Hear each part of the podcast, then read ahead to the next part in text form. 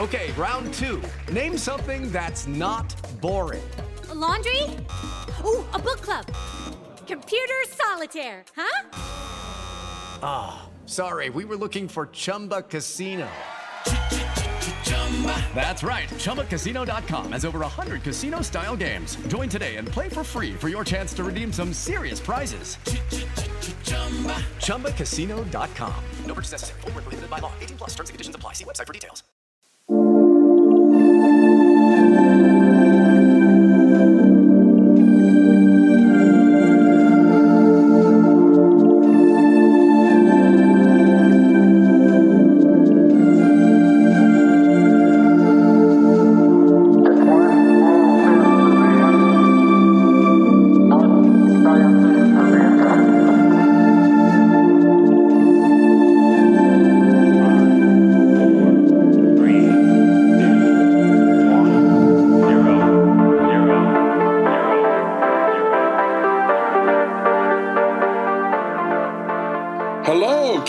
And welcome to Ohio Mysteries. We will get to our mystery in a moment. But first, let's talk about what Ohio Mysteries has going on.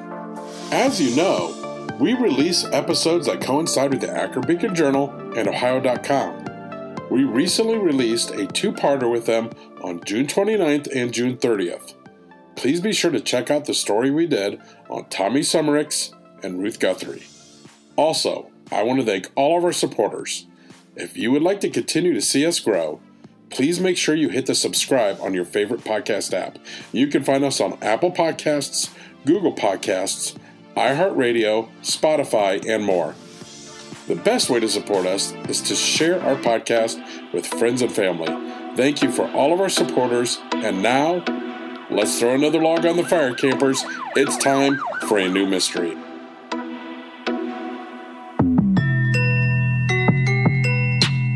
I'm your co host, Steve Yoder, and with us, as always, is our storyteller and journalist who spent 30 years telling these kinds of stories with the Akron Beacon Journal, Paula Schleis. Hi, everybody. What would you do if you heard your neighbor screaming in the middle of the night?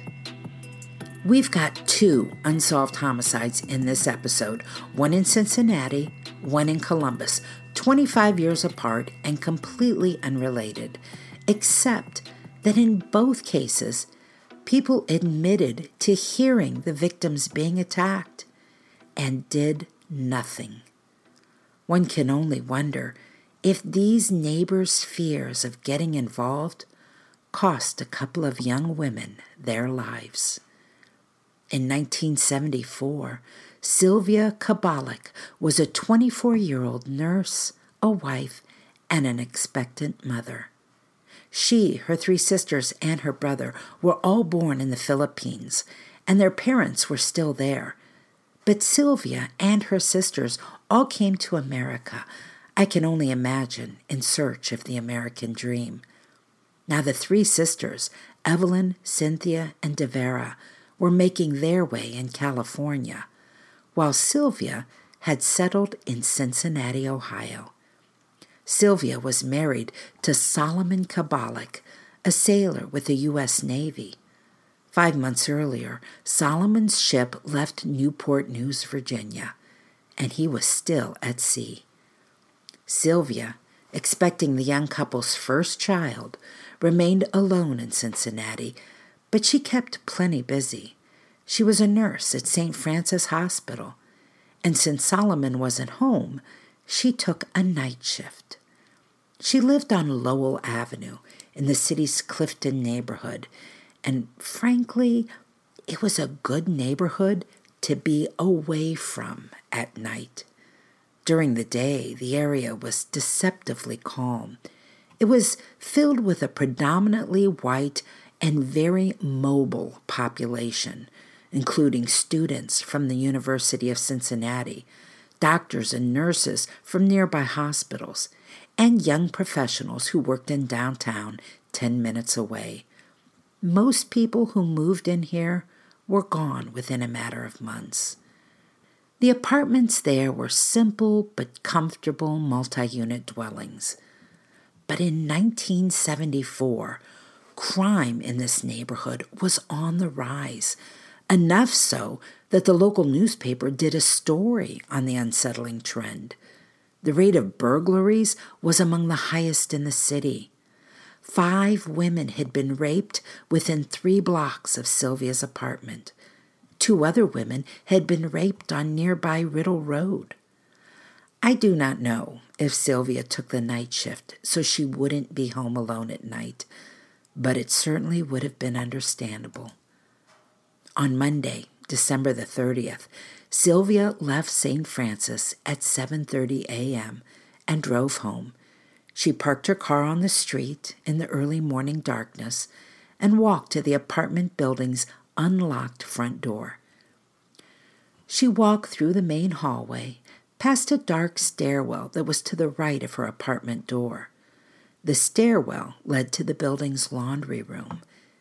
In that stairwell, a man lay in wait.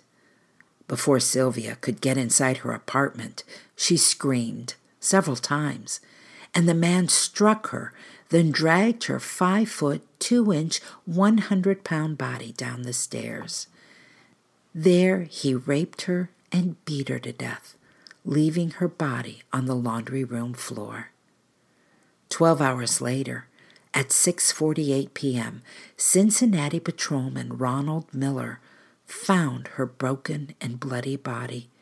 He'd been sent to the apartment building after Sylvia's friends, who lived elsewhere, called police to report they hadn't been able to locate her. Miller saw blood when he entered the apartment building and he followed the trail to the laundry room. Now, investigators questioned the neighbors that were present and learned that two of them heard Sylvia screaming in those early morning hours. They took no action. It was the first rape in that neighborhood that had ended in murder, and it was enough to scare a lot of residents. Two nurses who lived next door to Sylvia moved out. And a nurse who lived in another building on the street told a reporter, I'm willing to guess nobody would do anything if it happened here. Sylvia's homicide was the 68th and final homicide of 1974 for the city of Cincinnati. Sergeant Paul Morgan told reporters that because of the randomness of the rape and murder, he feared Sylvia's attacker would strike again. He might have been right. Years later, Morgan told Cincinnati Magazine that detectives did have a strong suspect in the case, someone who was already serving time for a similar case. But Morgan said they could never find any evidence to tie him to the attack on Sylvia. And I could find no more recent stories about who that suspect was or what became of him. Our second story tonight is from Columbus, just northwest of the Ohio State University campus. Monday, March the 23rd, 1998, was the night of the 70th Academy Awards when Titanic and its heartthrob Leonardo DiCaprio took home Oscars. Danielle Nussbaum couldn't wait to talk to her younger sister, Stacey Colbert, about it because Danielle had taken Stacey to see the movie for her 23rd birthday. But Stacey wasn't answering her phone. Danielle thought maybe Stacey had been sent out of town for work. She was a recent OSU grad and had landed a job as a marketing assistant for American Electric Power. So Danielle left a voicemail. The next day, Danielle fully expected to hear from her sister. Instead, she got a call from Stacey's employer. Stacey had missed a couple of days of work. Now, Danielle, in an interview with the university newspaper, The Lantern, talked about that day, how she rushed over to her sister's apartment in a complex that was known as Governor Square. Stacey's car was there. The apartment door was unlocked and slightly ajar. Inside, clothes were strewn about. The refrigerator door was open, and a half eaten box of breadsticks sat on the kitchen table. Despite the disarray, Stacey's keys, purse, and credit cards were all there. Nothing seemed to be missing, except for her cat Boots, who had wandered out through the open door. Danielle called the police. The police located the pizza delivery driver who was the last person to see Stacey alive. That was Saturday evening, March the 21st, when he delivered those breadsticks. He told police he didn't see anyone else in the apartment, but he had the distinct impression that Stacey wasn't alone. Far more disturbing, police talked to Stacey's neighbor, a man who lived upstairs in apartment C. He told detectives he heard horrible screams coming from the apartment below him at 4 a.m. that Sunday morning. The screams continued for a long time, and that, along with some loud banging, had made it hard for him to get back to sleep. Yet he did nothing, called no one. The next day, around 2 p.m., he saw Stacey's cat outside her apartment. He knocked on her door, and when she didn't answer, he left. Now Stacey's loss was felt by many.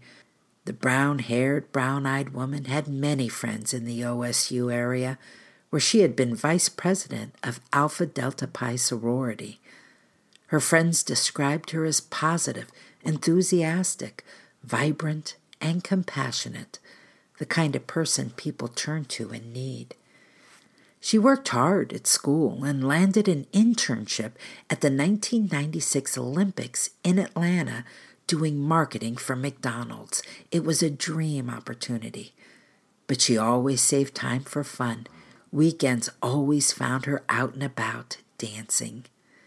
Friends and family covered the campus in missing persons flyers and held vigils praying for her safe return. But that hope was quashed six years later in 2004. On Saturday, November the 27th, a hunter named Ray Parsons was searching for his lost dog along a wooded area by the Scioto River in Delaware County. He discovered human bones instead. Forensic experts recovered 70% of a person's skeletal remains. Dental records identified it as Stacey Colbert.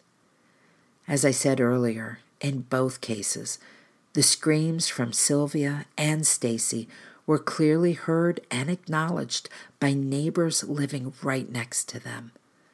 Afterward, people in their communities questioned how someone could ignore a plea for help. There's a popular slogan today that encourages people to take action. It goes, See something, say something. I would hope it's implied that that includes a scream in the dark. That's it for tonight, listeners. For photos, news clippings, and more on this and every episode, hop on over to our website, ohiomysteries.com and like I said at the beginning of the podcast, share our podcasts everywhere. We are currently trying to reach our goal of being the number one podcast on killerpodcasts.com, which we currently hold the second most listened podcast there. I know you can help us get there. You might be surprised to know that not all serial killers are straight cisgender white men, and the victims of true crime are not a monolith either. She's Wendy, and I'm Beth, and together we host Fruit Loops Serial Killers of Color, a true crime podcast. Together, we take deep dives into the true crime stories about marginalized and minoritized perps and victims that often go untold. We also provide the context and nuance that these stories deserve. At Fruit Loops, we're serving up true crime with a side of history, society, culture, and some fun. Listen to Fruit Loop Serial Killers of Color on Spotify, Google Play, Apple Podcasts, or wherever you get your podcasts.